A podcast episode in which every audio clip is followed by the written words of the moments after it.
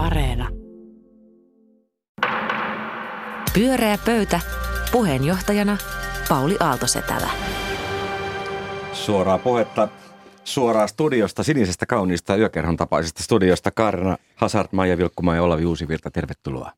Kiitos. Kiitos. Tällä viikolla puhuttu paljon ovista. Poliittinen keskustelu on ollut ovikeskustelua nimittäin. Täällä kävi Naton pääsihteeri Jens Stoltenberg, joka kertoi, että ovi on raollaan. Niin kuin hän on muuten sanonut aina kaikille, jotka pohtivat, olisimmeko jäseniä tai ei, niin ovi on auki. Ja Suomi vastasi siihen napakasti, niin meidänkin ovemme on auki. Ja Sinetti Niinistö istuu aidolla odottamassa jonkun arvion mukaan mahdollista liittymistä NATOon. Ja siihen liittyy semmoinen hauska oivallus, että ihmiset aina pelästyy, kun täällä käy joku NATO henkilö tai kuunnellaan NATOa jossain muualla siitä, että NATOhan ei puolustaisi Suomea, jos Venäjä tänne hyökkää. Kuinka paljon teitä huolestutti tämä tieto, että NATO puolustaa ihan vain jäseniään?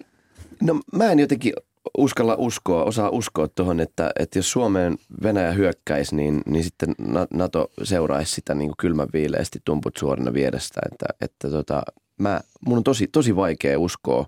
Se, se, tulisi niin kuin, se tulisi yksinkertaisesti liian kalliiksi – Mä muuten näin Stoltenbergin, mä uskon näin. Mä luulen nähneeni hänet, kun mä näin todella pitkän autosaattueen Itäväylällä joka pysäytti liikenteen Pelkkä Stoltenbergin näkeminen vakuutti siitä, että Joo, huolimatta kyllä, sopimusta ei ole, niin hän kuitenkin hän, tulisi apuun. Joo, hänen, hänen silmän ympäryslihaksensa näytti, kertoivat sen minulle. No niin, okei. Okay.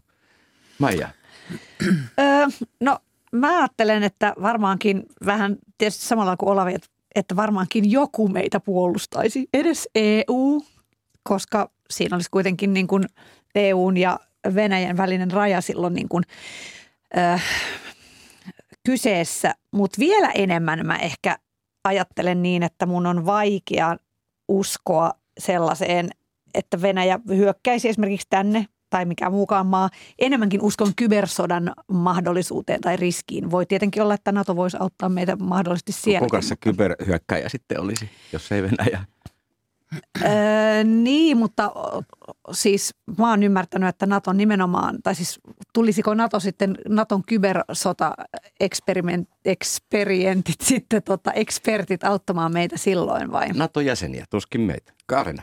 Mitä sä Joo, mä tota, musta tuntuu taas jälleen kerran hyvin vanhalta, kun te olette niin toiveikkaa, että tottahan se sieltä tulisi, niin kuin taas joku Disney piirretty. Siis millä ihmeen opilla tulisi? Ei tietenkään tulisi. Ja tosiasia on tietenkin se, että meillä on EUn pisin raja Venäjän kanssa. Ja sittenhän tämä tullaan näkemään, kun se rupeaa se Venäjä niitä ilmastopakolaisia tuohon rajalle tuomaan, että miten me reagoimme ja mitkä meidän päätökset silloin on. Mutta ennen sitä kiinnostaa eniten kielikuvat. Eli jos on ovet auki meillä ja ovet auki Natolla, talolla, niin ollaanko me niin kuin naapureita vai onko ne saman talon etu- ja takaovi? Ja mikä vai jopa se, sama ovi. Niin, ja mikä on se aita, jolla siis niidistö istuu? Mitä se aita erottaa? Että jotakin niin kuin mahdollisesti ikkunoita, kynnyksiä, jotain tämän tyyppisiä odotan, että tähän tulee seuraavaksi, koska mehän olemme tämmöisessä agraarikuvastossa selvästikin taas. Mikä sun NATO-kanta muuten on, Kaarina? Onko me koskaan puhuttu tästä? Ei varmaan ole puhuttu. Mun pitäisi varmaan vähän se. laajemmin, laajemmin hmm. tästä niin kuin keskustella, mutta se asia, siis se, että me oltaisiin jotenkin Naton sydänkäpyinen ilman, että me ollaan Natossa, niin se ajatus on, on mun mielestä niin kuin, ainakin niin kuin turha. Ei siinä, että se on asia selvä, että emme, emme kuulu NATOon, mutta että sitten eletään sitten sen kanssa, että emme kuulu. Eikä niin, että hmm. kyllä me niin kuin oikeasti ja salaa kuulutaan. Miten hmm. niin? Olavi, mikä on seuraava teema ennen kuin liitytään NATOon? No, haluaisin puhua ö, vaihteen vuoksi hieman koronasta ja korona no eipä, eipä siinä mitään, puhutaanpa hetki siitä. Eilisessä Hesarissa oli sosiaalipsykologian professori Nelli Hankosen pitkä haastattelu, ja, joka oli tavallaan ihan mielenkiintoinen, koska itse tunsin semmoisen niin pistoksen sydämessäni ja, ja havahduin tämmöiseenkin näkökulmaan. Nimittäin Nelli Hankonen varoittaa korona, etenkin tämän rokotekeskustelun kärjistymisestä ja siitä, että rokottamattomista tehdään koronatilanteen syntipukkeja. Ja tämänkin pöydän ääressä on aika äh, tiukahkoja äänenpainoja. Olen kuullut, Oli kuullut, täällä oli kuullut rokottamattomia vastaan. Ja, tota, ja Hankonen sanoi, että meillä on korkean tason vaikuttajia, jotka suomivat rokottamattomia todella kovasanaisesti. Ja hän pelkää, että tämä voi nurinkurisesti lisätä rokotusvastaisuutta. Eli, eli tavallaan se, millä me äh, tota, tarkoitamme hyvää, eli, eli tavallaan niin kuin syyllistämme myös ehkä rokottamattomia ja, ja sanomme, että, se, että tota, teillä te ette voi tehdä näin, koska vaikka itse olisitte sitä mieltä, että, että ro, ro, rokotusta haluaa ottaa, niin sehän on muita varten. Siitähän tässä on kysymys. Me suojellaan muita ihmisiä ennen kaikkea. Mutta, mutta mitä mieltä te olette tästä, että, että mi, ja mitkä keinot, miten me saadaan tämä rokotuskattavuus, kun nythän on puhuttu, että eihän se 80 prosentin kattavuus edes riitä, vaan se pitäisi olla pikemminkin 90 prosenttia. Niin, niin tota, pitääkö meidän jotenkin muuttaa tätä strategiaa? Niin, että loputkin ottaisivat rokotteen. Pitäisikö meidän niin ottaa ne rokottamattomat syliin ja sitten silittää ja hyssytellä, että katsos kun tutki, tutkimusten valossa nämä rokotteet ovat aivan turvallisia. Vai mitä meidän pitäisi tehdä? Maija, sano sinä. Öö, no siis tämä ylipäätään tämä ajatus, että jos me kritisoimme jotakin, niin sitten se sataa heidän laarinsa. Tähän toistuu muun muassa tästä, että jos sanotaan, että vaikka perussuomalaisissa on ihmisiä, jotka ovat myös tota, kuuluvat johonkin uusnatsijärjestöön ja sitten kritisoi sitä, niin sitten sanotaan aina, että mutta tämmöistä persujen laariin. Ja se on aina musta ollut vähän hassua, että ikään kuin ihmisen pitäisi jotenkin koko ajan miettiä omia mielipiteitään sen mukaan, että kenen laariin ne satavat. Että eikö ihminen voisi vaan kertoa, musta olisi rehellisempää, että kaikki vaan kertovat, mielipiteeni on tämä ja sitten katsotaan, mitä sitten tapahtuu, eikä koko ajan joku strategio jossain sanomassa, että sanokaa eri tavalla toi, niin sitten ne muuttaa mielipidettä. Mutta – Mä oon sitten, toisaalta sitten toinen juttu, joka tulee mieleen, on se, että paljonhan puhutaan, että on näitä tota, vahvasti rokotevastaisia ihmisiä. Joo, ne on yksi ryhmä, mutta sitten yksi ryhmä on sellainen, jotka ei ota vaan rokotetta, koska ne ei jotenkin saa sitä aikaiseksi eikä jaksa.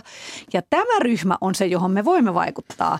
Ja voimme vaikuttaa heihin erittäin hyvin koronapassilla ja se aiheuttaakin nyt jo vaikutuksia. Jos ihminen ei pääse baariin tai minnekään ilman sitä passia, niin kyllähän menee ottaa se rokotuksen. Niin melkein 80 prosenttia suomalaisista on ottanut rokotteet, että sikäli joku on heihin vaikuttanut. Kaarinalla oli vähän tiukempi kanta öö, muutama jo, viikko sitten. Ei, niin, siis se, että pakkorokotuksia kannattiin viimeksi, kun tästä puhuttiin. Mutta tuota, niin sen sanon, että jos on jonkunlaiset haliiskujoukkot tulee nyt halimaan ihmisiä silittelemään ehdot, olen ensimmäisenä vapaa-ajalla halimassa kaikkia, jotka haluavat rokotteen. Maski päällä kylläkin, mutta, ja käsidesi kainalossa, mutta joka tapauksessa erittäin hyvä homma, jos halimalla menee.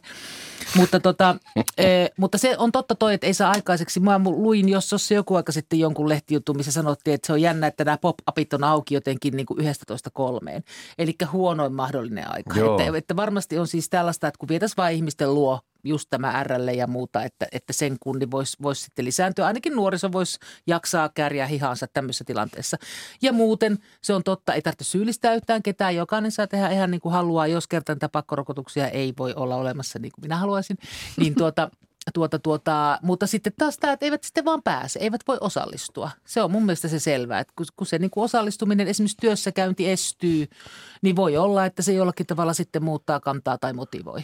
Että ihan mun mielestä ihan voi mennä tällainen niin kuin ilman mitään tunnelmointiakin eteenpäin. Eli siis rajaamalla maailman niille, jotka on rokotettu. Kyllä. Ja mun mielestä itse asiassa tämä tämmöinen niin kuin, toi, nimenomaan, että ne on jostain niin kuin, no juuri sen ajan nämä tota pop-up-pisteet auki, kun ihmiset on töissä tai koulussa, niin niitähän pitäisi olla siis niin kuin 24-7. Ne vois esimerkiksi kaikkiin 247 Alepoihin voisi laittaa tämmöiset rokotuspisteet. Tai siis nimenomaan, että, että olisi semmoisia vähän niin kuin polku, polkupyörän korjaus tota, rekkoja ja niin kuin näitä punkkirokotusrekkoja, jotka tota, vaihtaa paikkaa ja menee asuinalueelta toiseen.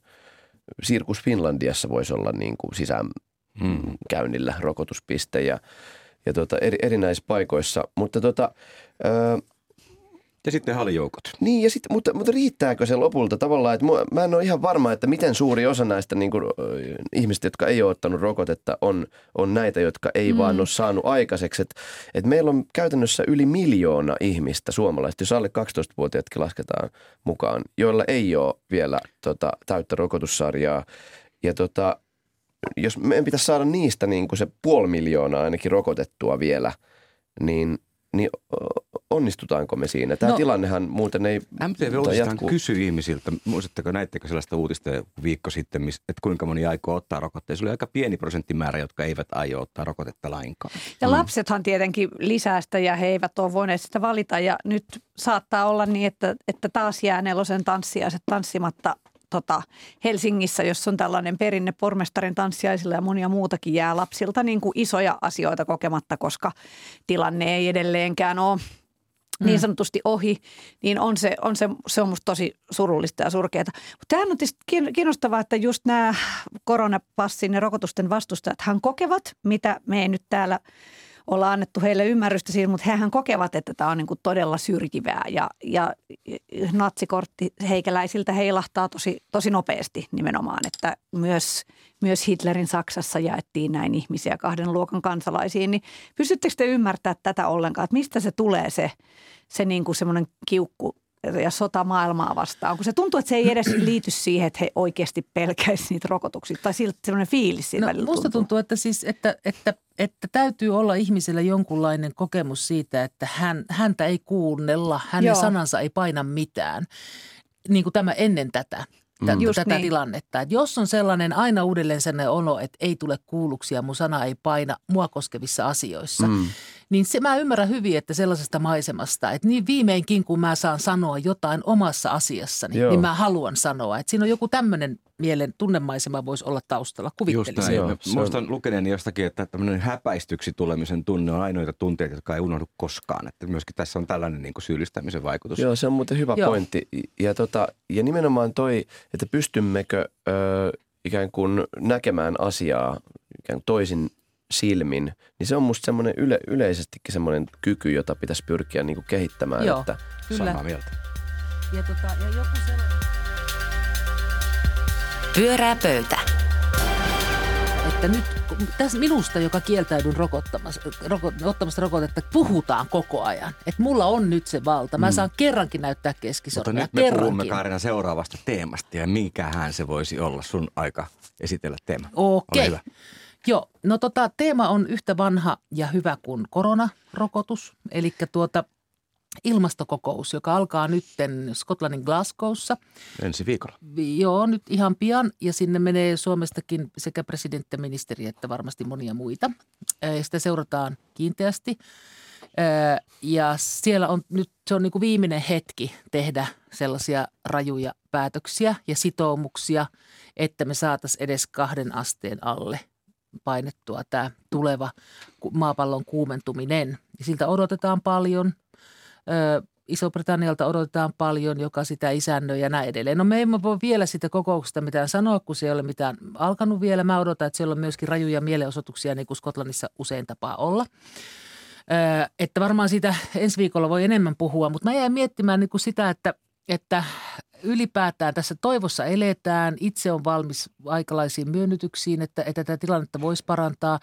Että mikä tässä, että kun tä, tässä niin kuin, ö, henkisesti raskasta on se, että samalla odottaa valtiollisia ja, ja niin kuin mantereisiin liit, koko maapalloon liittyviä isoja päätöksiä ja on valmis suostumaan niihin. Ja sitten samalla on tätä lakkaamatonta asiakaskuluttaja piiperrystä, että minkälaisen niin kuin pussin valitset ja niin edelleen. Että ikään kuin tämä on niin kuin liian suuri tämä jänneväli näiden kahden asian välillä ja se tuskastuttaa ja turhauttaa. Niin mä mietin itse sitä että mikä on se sellainen niin kuin maailmankatsomuksellinen, ma- maailmankatsomuksellinen muutos, mitä pitää tapahtua. Ja päädyin pohtimaan privaatisoitumista. Eli mehän ollaan sillä tavalla kusessa tämän privaatisoitumisen myötä, että meillä on jokaisella oma. Ja tämähän on se, mikä tuottaa niin kuin liikakulutusta ja kerskakulutusta tähän maailmaan. Että onko meidän polkumme pois tästä helvetistä, jossa jo elämme – se, että me pystytään ö, luopumaan privaatista. Ja tällä mä tarkoitan sitä, että jos me tarkastelemme yhtään sitä asiaa, mietimme, että jokaisella meillä on jokaisessa yksiössä esimerkiksi oma pesukone, niin sehän on täyttä hulluutta. Se on ihan silkkää kerskaa ja, ja ylimäärää. Että pitääkö meidän palata niin kuin pesutupiin, julkisiin saunoihin, julkiseen liikenteeseen ja kaikkiin sellaisiin käytäntöihin, missä me ää, niin kuin luovumme tai, tai niin kuin vähemmän sitä privaatin osuutta. Puhut muuten nyt kiertotaloudesta. Se on se termi. Kyllä, mutta, mutta henkisellä tasolla siis se, että kiertotalous on ikään kuin se tekninen tapa, miten se tehdään, mutta siis ongelmahan tässä ei ole ne tavat, vaan ihmisten suostuminen siihen. Että onko niin kuin meillä itse asiassa, pitääkö meidän korjata sitä ajattelumme siis sillä tavalla, että me ollaan tämä privaatin, kaiken privaatin tie – No kuljettu niin. loppuun. Olet Olavi ja minä emme mielellään luovu saunoistamme, mutta ajattelen muuten samalla tavalla. niin. niin mitä te ajattelette? että toi on, toi on Niin. hirvittävän vaikea, vaikea tota kysymys. Ja nimenomaan toi, kun jotenkin semmoisena, just, no tää sauna on mulle just se niinku vaikea paikka, koska just tää tämmönen niinku sa- ylipäätään tämä saavutetuista eduista luopuminen, mm. luopumisen ajatus, kun sellaisen ky- kynnyksen, kysymyksen äärellähän me nyt ollaan, että meidän pitäisi miettiä, että mistä kaikesta me voitaisiin olla niinku valmiita luopumaan. Niin tota, kyllä toi oli musta hyvä ajatus, toi, toi ylipäätään tämä niin kuin, joo, pesutupa. Mun mielestä siihen ollaan jo, mä oon havainnut merkkejä itse asiassa siitä, että tota, että ihmiset ö, nimenomaan tykkää pesutuvassa pesemisestä ja isäni muun muassa käy pesutuvassa pesemässä, vaikka on jo eläkeläinen ja, ja tota, mutta et tää, ja sitten just tämä tämmöinen, niin nämä yhteiskäyttöautot. Mä luulen, että ö, olisin itsekin, ol, olen tutkinut asiaa ja, ja olisin halukas siirtymään tämmöiseen niin kuin yhteiskäyttöautoon, jos se systeemi saataisiin pelaamaan ää, semmoiseksi, että se oikeasti tavallaan auto olisi jotenkin käden ulottuvilla silloin, kun sitä tarvii. Mutta tota, mut joo, siis ehdottomasti. Ja sitten, tämä tämmöinen, että mitä, mitä, mitä kaikkea se voi olla, Että ne on pieni, ne tuntuu niin kuin minimaalisen pieniltä ratkaisuilta, mutta nimenomaan tämä vaikka niin kuin, ää, vihreään sähköön siirtyminen on semmoinen, jonka jokainen voi tehdä tavallaan sormia napsauttamalla, eikä se nosta sen sähkön tavallaan Ja pientä tai ei, niin pienistähän asioista, mu- muutamasta niin kuin promillesta se rakentuu se kokonaisuus, mikä pitäisi saavuttaa, että ei väheksytä kiertotalouden ideoita.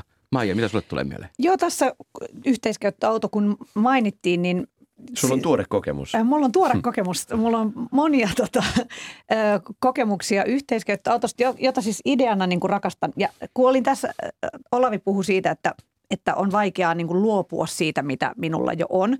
Niin mä luulen, että, että siis mun olisi tosi helppo niin kuin kestää se, että mä en omista autoa, jota mä en ole siis koskaan omistanutkaan. Että tietysti siinä mielessä eri asia, mutta silti mä luulen, että kenelle, lähes kenelle tahansa auton omistajallekin, jotka aina niin kuin valittaa siitä, että sit kun pitää, sun pitää vaihtaa kesä- ja talvirenkaita ja, ja hoitaa niitä huoltoja ja kaikkia näitä, niin se olisi aika ihanaa, että on eri, jotain, jos sulla on todella helppo saada käsiisi vaikka auto, niin se on jopa niin kuin, sä et joudu silloin luopumaan mistään, kun sä luovut siitä omistajuudesta, vaan sä saat enemmän. Sä saat tavallaan niin kuin huomattavasti helpommin auton käyttöösi mm. kuin aikaisemmin. Ja tällä hetkellä mä itse siis, mulla oli yhteiskäyttöauto, joka yleensä toimii aivan fantastisesti. Nyt se yhtäkkiä ollutkaan siellä, missä sen piti olla ja GPS ei toiminutkaan ja mulla tuli hirveä kiire ja mä soitin asiakaspalveluun ja olin todella vihainen ja raivona ja jouduin menemään taksilla ja olin hiessä ja, ja, ja jouduin ihan hirvittävään niin kuin hen, henkiseen myrskyyn.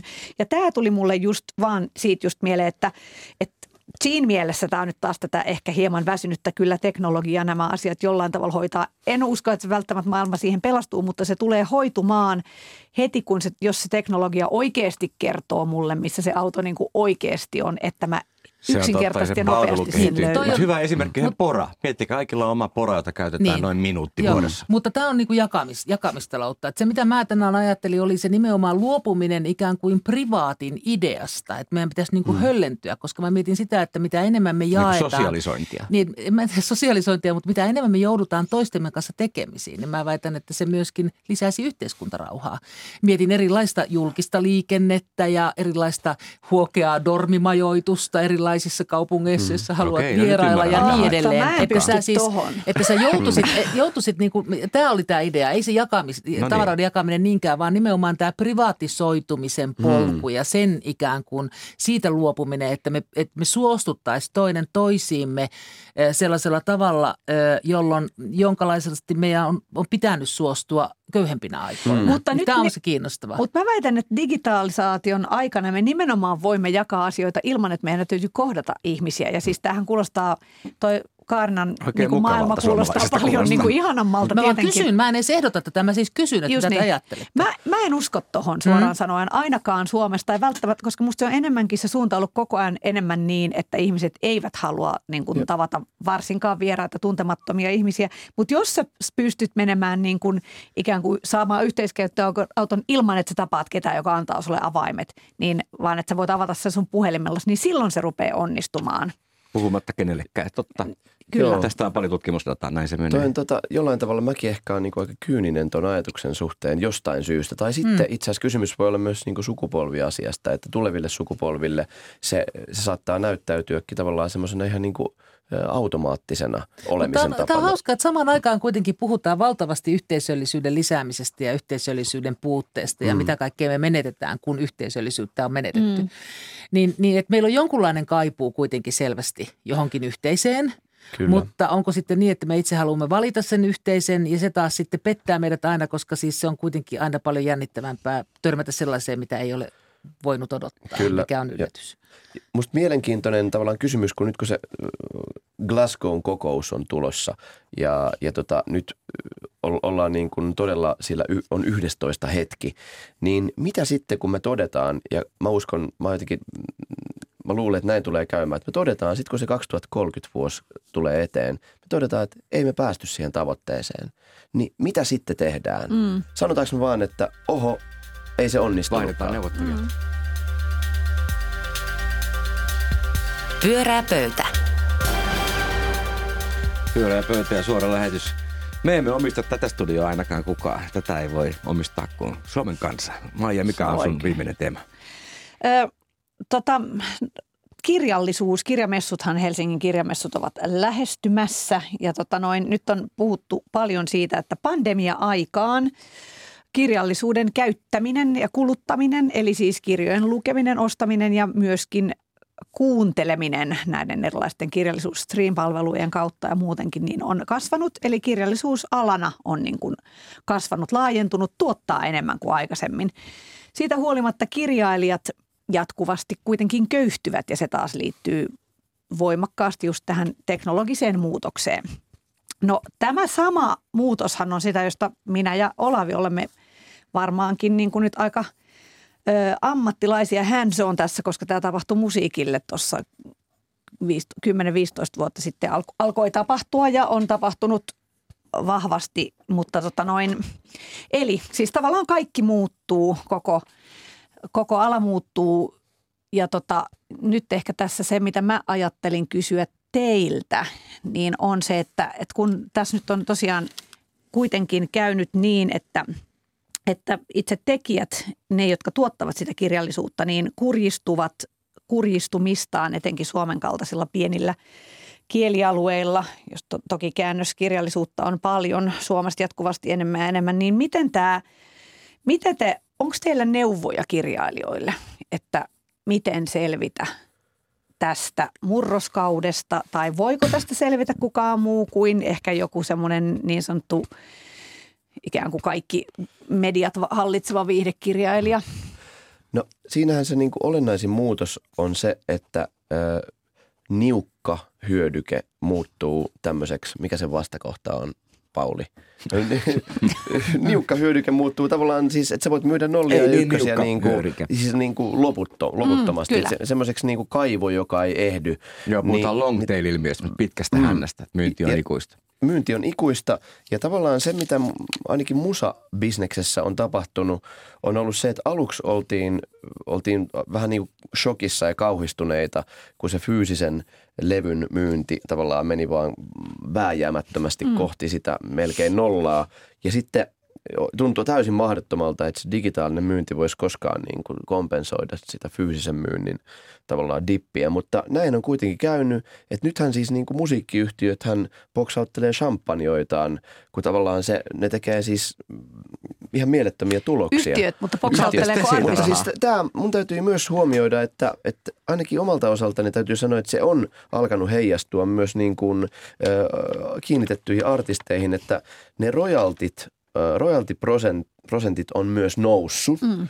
koska miksi ei ne nousisi? Tavallaan siis se tuntuu musta täysin loogiselta, että koska siitä on välistä lähtenyt se kaikki tukkujakelun niin kuin kustannukset ja kulut ja ylipäätään se kaikki, mitä sen fyysiseen te- tuotteen valmistamiseen tarvitaan, niin niin tota, musta se on luonnollista, että tämän saman pitäisi tapahtua tietenkin myös kirjabisneksessä.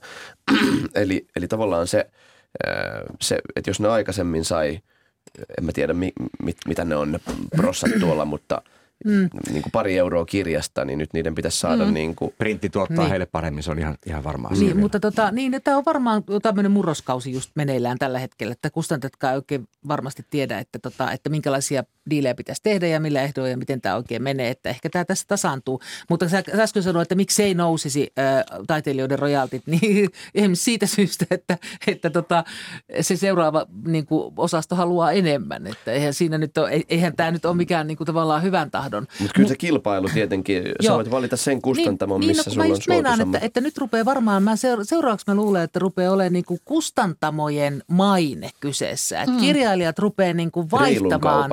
Kustantamo. Joo, ja sitten mm. niin ylipäätään, koska nythän ö, ei välttämättä enää, kun nyt kaikki tiedetään, miten se tehdään, äänikirja, niitä on kaikkialla.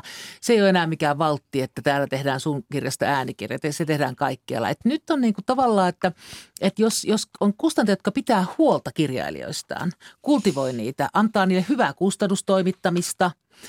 Ne on niin kuin huolellisia omassa työssään ja, ja pystyy tukemaan toisella tavalla kirjailijoita. Niin sen lisäksi tietenkin, että toivotaan, että, että rahaa tulee enemmän. Niin mä luulen, että tämän tyyppisestä käsityöstä, kustantajan ja kirjailijan välistä käsityöstä tulee kilpailuvaltti. Mä luulisin, jos puhutaan tästä suhteesta. Ja tietysti kun niillä on eri ansaintamallit, niin kokonaisuus voi olla kirjailijalle hyväksi tai hmm. muusikolle. Mä luulen, että, että ehdottomasti just siinä käykin näin. Se on vähän niin kuin, että aikaisemmin muusikkokin joutui, jos halusi tehdä levy, niin tarvitsi levyyhtiötä ihan vaan niin kuin pankiksi, kun se itse tekeminen oli jo niin kallista. Samoin kuin kirjan painaminen on niin, kuin niin kallista mm. ja sulla täytyy olla tollaset, että sitä ei kukaan tosta vaan niin kuin tee semmoista hienon näköistä kirjaa, joka menisi kaikkiin mm. ja sai jakelut ja noin. Mutta nyt se rupeaa olemaan, just niin kuin puhuttiin, niin sen verran tota, helppoa, että, että sen pystyy tekemään niin kuin itsekin, jolloin se mutta tämä onkin myös mielenkiintoista myös, että miten erilaiset kustantamot siitä selviää, että he tietysti niin kuin aluksi keskittyvät siihen, että miten saavat rahaa itselleen,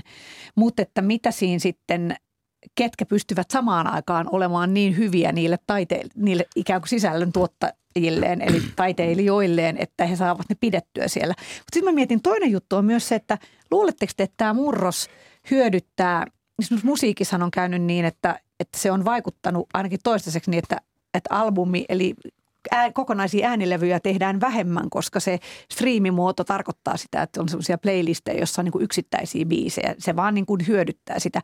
Niin voiko onko kirjallisuudessa käymässä teidän mielestänne niin, että se tavallaan muuttaa tämä teknologinen murros sen kirjallisuuden, että ne ihmiset, jotka paremmin, joiden kirjat soveltuu paremmin äänikirjauksi tai jotka on parempi Instagramissa tai, tai mitä vaan niin, että Tästä on, tästä on puhuttu jo nyt, että se muuttaa sitä kirjallisuutta, että sen tyyppiset kirjalliset kokeilut, mitkä kirjassa on luontevia ja hyviä, niin ne soveltuu huonosti kuunneltaviksi. Mm. Ja myöskin erilaisten kokonaisuuksien pituus, että minkä pituisia niitä on hyvä olla, että ihminen voi siinä yhdellä bussimatkalla sen yhden luvun kuunnella tai näin edelleen. Varmaan tulee ö, vaikuttamaan, mutta mä uskon, että myös painettu kirja, jota siis myydään myös enemmän tällä hetkellä, niin sekin, sekin tulee säilymään, että tulee ikään kuin erikseen kuunneltava kirja ja, mm. ja sitten tulee niin kuin kirjoitettu, kirjaksi kirjoitettu kirja että on olemassa myös sellaista kirjallisuutta, jota ei voi nauttia kuin lukien. Mm, että siitä tulee niin kuin oma osastonsa. Mä en myöskään usko, että se painettu kirja tulee kuolemaan koskaan täysin. Mä oon itse esimerkiksi just ostanut lisää kirjahyllytilaa, koska mä ostan joka vuosi, joka kuukausi niin kuin lisää kirjoja. Ja mä mielelläni, äh, tota, mä haluan lukea ne tota, useimmiten – niin kuin ihan kirjana, joka, jota mä voin haistella, koska siinä, ethän sä voi niin kuin haistella äänikirjaa. Ja se on, ja se on, musta, niin se on täysin eri, eri niin kuin mm, asia. Se on kyllä. eri akti kokonaan. Et mä huomaan, Joo. että mä taas haluan, mulle se palaaminen, mm. pysähtyminen ja tietyn tyyppinen sen dialogin pitäminen sen kirjan kanssa on mahdotonta, kun kuuntelee. Kyllä, ja sitten mä oon myöskin todennut, myös, että... siis te käytätte mm-hmm. montaa eri kanavaa mm-hmm. yhtä aikaa. Kyllä kuuntelen myös, mutta mulla on tosi vaikea löytää mitään niin kuin kiinnostavia kirjoja näistä äh, tota, palveluista. Et mä en, siellä ei ole niin kuin esimerkiksi Sama. yhtä yhtäkään Thomas Bernhardin kirjaa tota, luettu äänikirjaksi suomen kielellä, niin sitten mä oon vähän silleen, että mä plärään läpi. Mä totean, että täällä ei yhtäkään kirjaa, mitä mä haluaisin Saanko kuunnella. suositella? Ole hyvä. Mä kuuntelin just sellaisen ö, 12 tunnin Vapauden tuli Siltalan teos, joka Joo. kertoo tota, neljästä, ö, neljästä filosofista 30- ja 40-luvuilla. Hyvin erikoinen niin kuin kuunneltava kirja, koska se on lähtenyt siitä, että chiklit ja kevyttä ja nopeeta. Ikään kuin mm. ihminen Joo, olisi jossain joo. kevyessä mielentilassa silloin, kun se, sillä on luurit korvassa. Mm. Kyllä. Kiitos vinkistä. Hei, varmaan mennään kirjamessuun. Pyörää pöytä. Virtuaalisesti. Pyöreä pöytä. Olipa kiva keskustella kanssanne ja hauska kuulla mielipiteitänne ja vastaväittelyitä myöskin. Kiitos Maija Vilkkumaa, Kaarina Hasart ja Olavi Uusivirta. Tämä oli Pyöreä pöytä. Minun nimeni on Pauli Aaltosetälä. Ja tästä jatkaa Luonto Suomi ja vaellusilta muistaakseni. Hei hei. Pyörää pöytä.